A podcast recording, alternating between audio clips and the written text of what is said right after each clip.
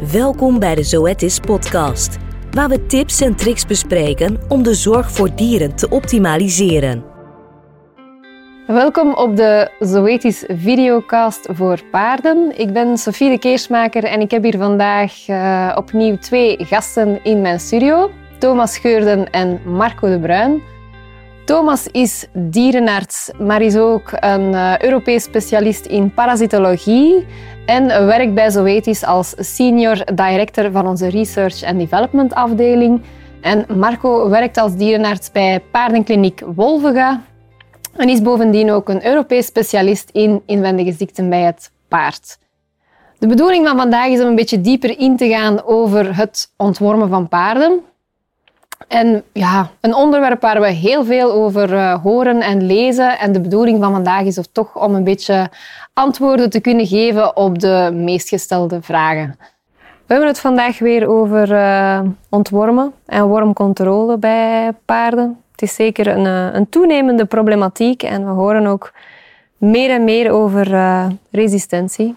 Thomas, Marco, kunnen jullie daar iets meer over vertellen? Ja, ik zou misschien zeggen eerder wormcontrole en ontwormen dan omgekeerd. Uh, omdat, omdat dat belangrijker en belangrijker wordt van je ontworming in te passen in een globaal plan van uh, wormcontrole. En daar zijn zoveel factoren waar dat we zeker op kunnen ingaan die daarin meespelen, onder andere weidemanagement, uh, onder andere uh, ja, uh, controle van uw ei-uitscheiding en dat allemaal ter preventie van eventueel opkomen van, van, van resistentie. Hè. Nu, uh, resistentie aan bloedwormen uh, en resistentie, dat is een ander verhaal dan bijvoorbeeld parascaris of spoelwormen en resistentie.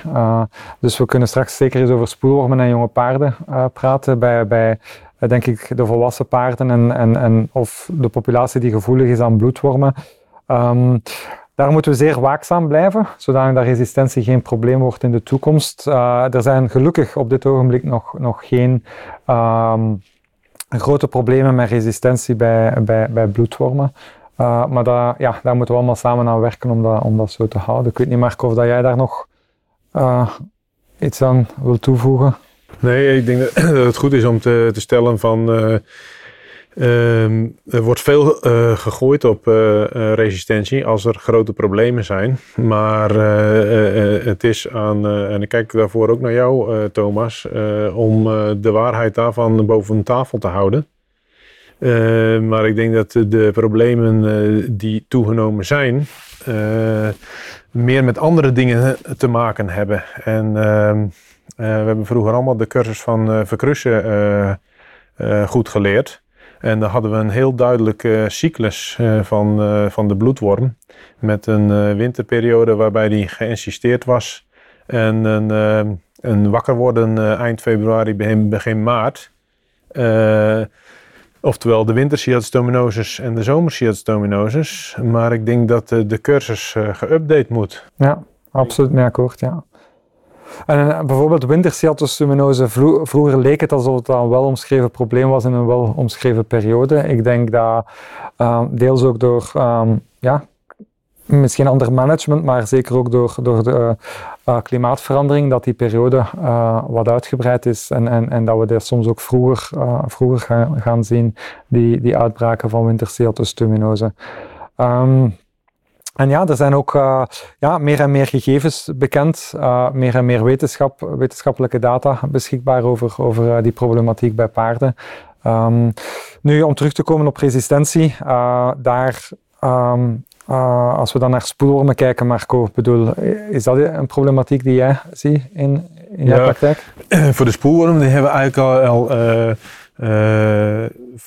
poos geleden, al, al jaren geleden, dat, uh, dat we uh, vooral op uh, entrainementen het fenomeen hadden die heel veel ivermectines gebruikten. Mm -hmm. En die dan toch gewoon twee, driejarige dravers met serieus spoelwormen hadden als, als probleem. En die doen natuurlijk nog een lever-longcyclus. Dus dat is als topatleet niet handig. Uh, en uh, ja, die entraînementen die zo hard ontwormden, uh, die dan toch die spoelworm hadden, dat had ons genoopt om daar zelf onderzoek naar te doen. En dan, maar goed, dat is dan heel snel ook wel wijdverbreid gebleken dat, dat die spoelworm eigenlijk niet meer aan de macrocyclische lactone gevoelig is geworden.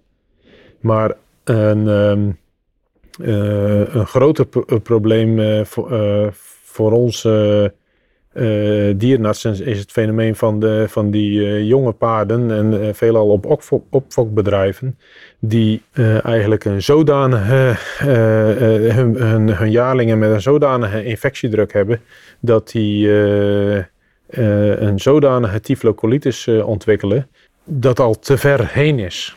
Ehm, op het moment uh, dat ze het signaleren, is die hele koppel is eigenlijk al, uh, uh, heeft al een te hoge infectiedruk ondergaan. Ehm, dan moet je alle zeilen bijzetten, al dan niet medicamenteus, om die uh, tyflocolitis tot rust te brengen. Dat duurt maanden en maanden als je ze er al bovenop krijgt. En dan heb je nog het, uh, het punt dat uh, vaak na een ontworming, want die worden natuurlijk al heel snel ontwormd, omdat men, men wel doorheeft dat er een zware schistosomonosis besmetting in speelt, vaak na een ontworming een, een secum-interceptie optreedt. Ehm, en dan ben je natuurlijk nog verder van huis, want dan heb je een, een operatiepatiënt die eigenlijk al in een, in een slechte toestand is. En om die dan en chirurgisch te repareren en ook nog eens uh, naderhand uh, internistisch uh, aan zijn chronische darmontsteking, dat, dat heeft het afgelopen half jaar heel veel problemen opgeleverd. En het is ook een beetje per jaar verschillend, want drie jaar geleden hadden we ook zo'n zo'n een najaar en winter met heel veel jaarlingen met een uh, te grote uh, infestatie. Ja, en dat is, dat is ook zeker iets dat we moeten meegeven, denk ik, is dat um, zelfs al heb je een plan op een bepaald bedrijf, dat je nog altijd moet uh, moet rekening houden met, met verschillen jaar per jaar, doordat er ja, bepaalde verschillen kunnen zijn in, in uw populatie, maar bijvoorbeeld ook in het management of in juist uh, die klimatologische omstandigheden, waardoor dat je, dat je een hogere infectiedruk kan hebben op de wei. Um, ik vond het ook interessant wat je zei van die opfokbedrijven. Um, omdat ik heb heel veel gewerkt ook op rundveebedrijven. En, en daar zien we dat ook, dat, uh, hoe groter dat um, de concentratie is van bepaalde leeftijdsgroepen bij elkaar, dat de problematiek bijna exponentieel gaat, gaat toenemen. Uh, ik weet niet, Marco, of dat jij veel, uh, dat veel ziet, dat, dat, dat, mensen in die opvoedbedrijven ook um, maatregelen gaan nemen om bijvoorbeeld de omgeving te gaan decontamineren van bijvoorbeeld, uh, ja, ik denk nu specifiek aan die spoelwormeieren. Is dat iets dat, dat veel gebeurt op opvoedbedrijven? Ik denk dat het fenomeen boksbesmetting en het cirkeltje heel snel rond en boksen leeghalen na het ontwormen, ik denk dat dat nog veel aandacht uh, behoeft. Uh, ik denk dat die bewustwording ook wel uh, enigszins komt. Hè? Want die opfokbedrijven hebben hun, hun groepen jaarlingen natuurlijk in, in groepshuisvesting. En dat zijn potstallen. Ehm, dus in zo'n potstal heb je al, al makkelijker kans op, op serieuze spoelwormproblemen. Maar dat, dat zie ik eerlijk gezegd uh, uh, nog wel zitten om, uh, om te managen en onder controle te brengen. Maar de, de infectiedruk aangaande cytostominae op die opfokbedrijven, dat, dat, zie ik, dat zie ik toch wel als een zorgwekkend probleem. En ik, ik denk dat er verschillende dingen wel een, een rol spelen. Ik vraag me af of de belangrijkste niet inderdaad het klimaat is. In de zin van als je bedenkt dat die larven het best gedijen rond uh, 25, 30 graden. Uh, tot 5 graden boven nul uh, doen ze het nog steeds. Uh, hè, van 5 graden tot, tot, tot wel 40 graden gaat het gewoon door. Nou, we hebben geen winter meer. Dus ze vriezen niet meer kapot. Dus dat, is, dat is al één ding. En de zomers die zijn nu vaak zo droog dat het gras eh, heel beperkt is, heel kort is. En dat zijn denk ik twee heel belangrijke factoren waardoor die uh, infectiedruk uh, bij iedereen, niet alleen bij opvolgbedrijven, maar bij, bij iedereen in zo'n jaar uh, ja, echt heel hoog wordt. En op het moment dat men dat doorheeft, dan zit de schade er al in. ben ik volledig mee akkoord. En dat is ook, uh, denk ik, wat dat de, de, literatuur aangeeft, is dat het weideseizoen of het seizoen waarbij dat, dat paarden um, mogelijk besmet kunnen worden, dat dat veel ruimer is geworden. En, en dat er mogelijk ook uh, door bepaalde klimatologische omstandigheden hogere infectiedruk kan, kan opgebouwd worden. Dus dat is zeker iets dat, dat denk ik dierenartsen en eigenaars zich bewust van moeten zijn. Dat, uh, dat dat de problematiek is die de komende jaren eraan komt en dat ze daar ook rekening mee moeten houden. Nu zou jij, zou jij ervan aanraden om bijvoorbeeld op, op bedrijven om bloedwormen te voorkomen, om vullers totaal niet meer op de weide te laten, van die volledig op te stallen? Of, of, of is dat nou, ik denk wel dat het, het begint bij de bewustwording. Uh, en ik denk dat het goed is om voor zulke bedrijven om na te denken van hoeveel hectares heb ik ter beschikking. Oftewel, wat is het aantal groot V-eenheden per hectare op mijn bedrijf. En hoeveel gras staat er op dat moment ook en in dat seizoen ook. Want dat verschilt natuurlijk heel erg per jaar. En ik denk dat ze dat wel in verhouding moeten blijven houden om die infectiedruk te houden. voldoende vierkante meters en voldoende graslengte voor het aantal gevoelige jonge paarden. En dan nog vers 2 is denk ik hun weidemanagement. als in rondweiden de jongeren voor de ouderen uit en schapen erachteraan om alle larven op te eten. Ja. Dat vind ik persoonlijk een heel mooi verhaal, dat weidemanagement. En denk ik dat als je kijkt naar, naar bijvoorbeeld hoe dat ze runderen, um, dat weidemanagement soms doen, ik denk dat daar veel paardeneigenaars wel inderdaad nog iets van kunnen opsteken. Uh, ik weet dat we ook nog in, in discussies hebben gehad over bijvoorbeeld het niet uitrijden van paardenmest op, op, op weides. bedoel, ik denk dat, dat jij daar ook een grote voorstander van bent van dat niet te doen. Hè? Nee, ik denk dat dat, uh, dat, is een klassieker. Dan gooien we onze eigen ramen in. Ik denk dat zo'n uh, een, een, eigenaar van een uh, hippische onderneming zijn mest zoveel mogelijk moet afvoeren. de weide zo schoon mogelijk moet houden. En voor het bemesten een, een rundveemest zou moeten gebruiken. voor goed grasgroei te hebben. En zo min mogelijk larven uh, op de weide te hebben. Nu, we zien uh, inderdaad daardoor bij die jonge paarden vaak echt nog wel intensieve ontworming, omdat die met die heel hoge infectiedruk zitten. Maar dat we nu bij volwassen paarden echt naar dat strategisch ontwormen gaan met uh, of een moxectine mogelijk in het voorjaar. De equus of de pramox in het najaar. En dan tussenin um, gaan ontwormen selectief enkel de hogere uitscheiders op basis van mestonderzoek dat is dan wel een, een strategie die we kunnen uitrollen om beetje de, de problematiek van resistentie en dergelijke het probleem op die, uh, op die probleembedrijven, als ik ze zo mag noemen, hè, lees de, de, de, al de niet jong gestarte uh, opfokbedrijven, is die ze hebben ze, uh, als ze in het land hebben lopen, krijgen ze niet meer in handen. niet voor de smid, niet, maar ook niet voor de ontworming. Eh, die hele zomer lopen ze daar en ze gaan ze echt niet vangen om, om die behandeling te doen. En uh, op het moment dat ze ze dan wel gaan vangen, in het najaar, zijn we al te laat. Dan maar, zit de schade er al in. Dus ik denk inderdaad dat een boodschap zou zijn, ook al willen ze daar misschien niet aan, om ze toch in juni allemaal een keer te pakken.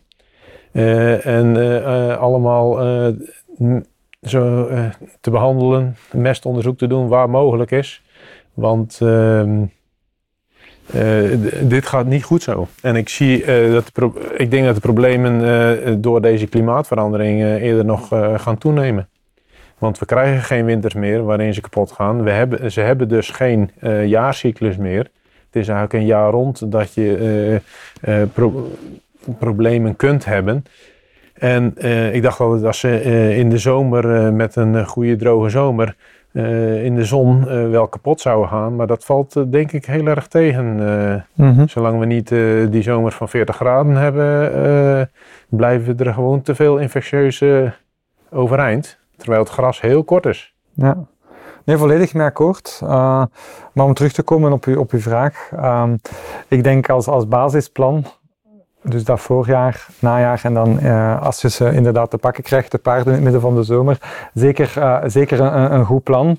Uh, ik denk dat het ook een, een, plan is dat gemakkelijker te communiceren is naar eigenaars. En, we spreken nu uit eigen ervaring, waarbij dat we een aantal jaar geleden een studie hebben gedaan, zelf in, in België en Nederland.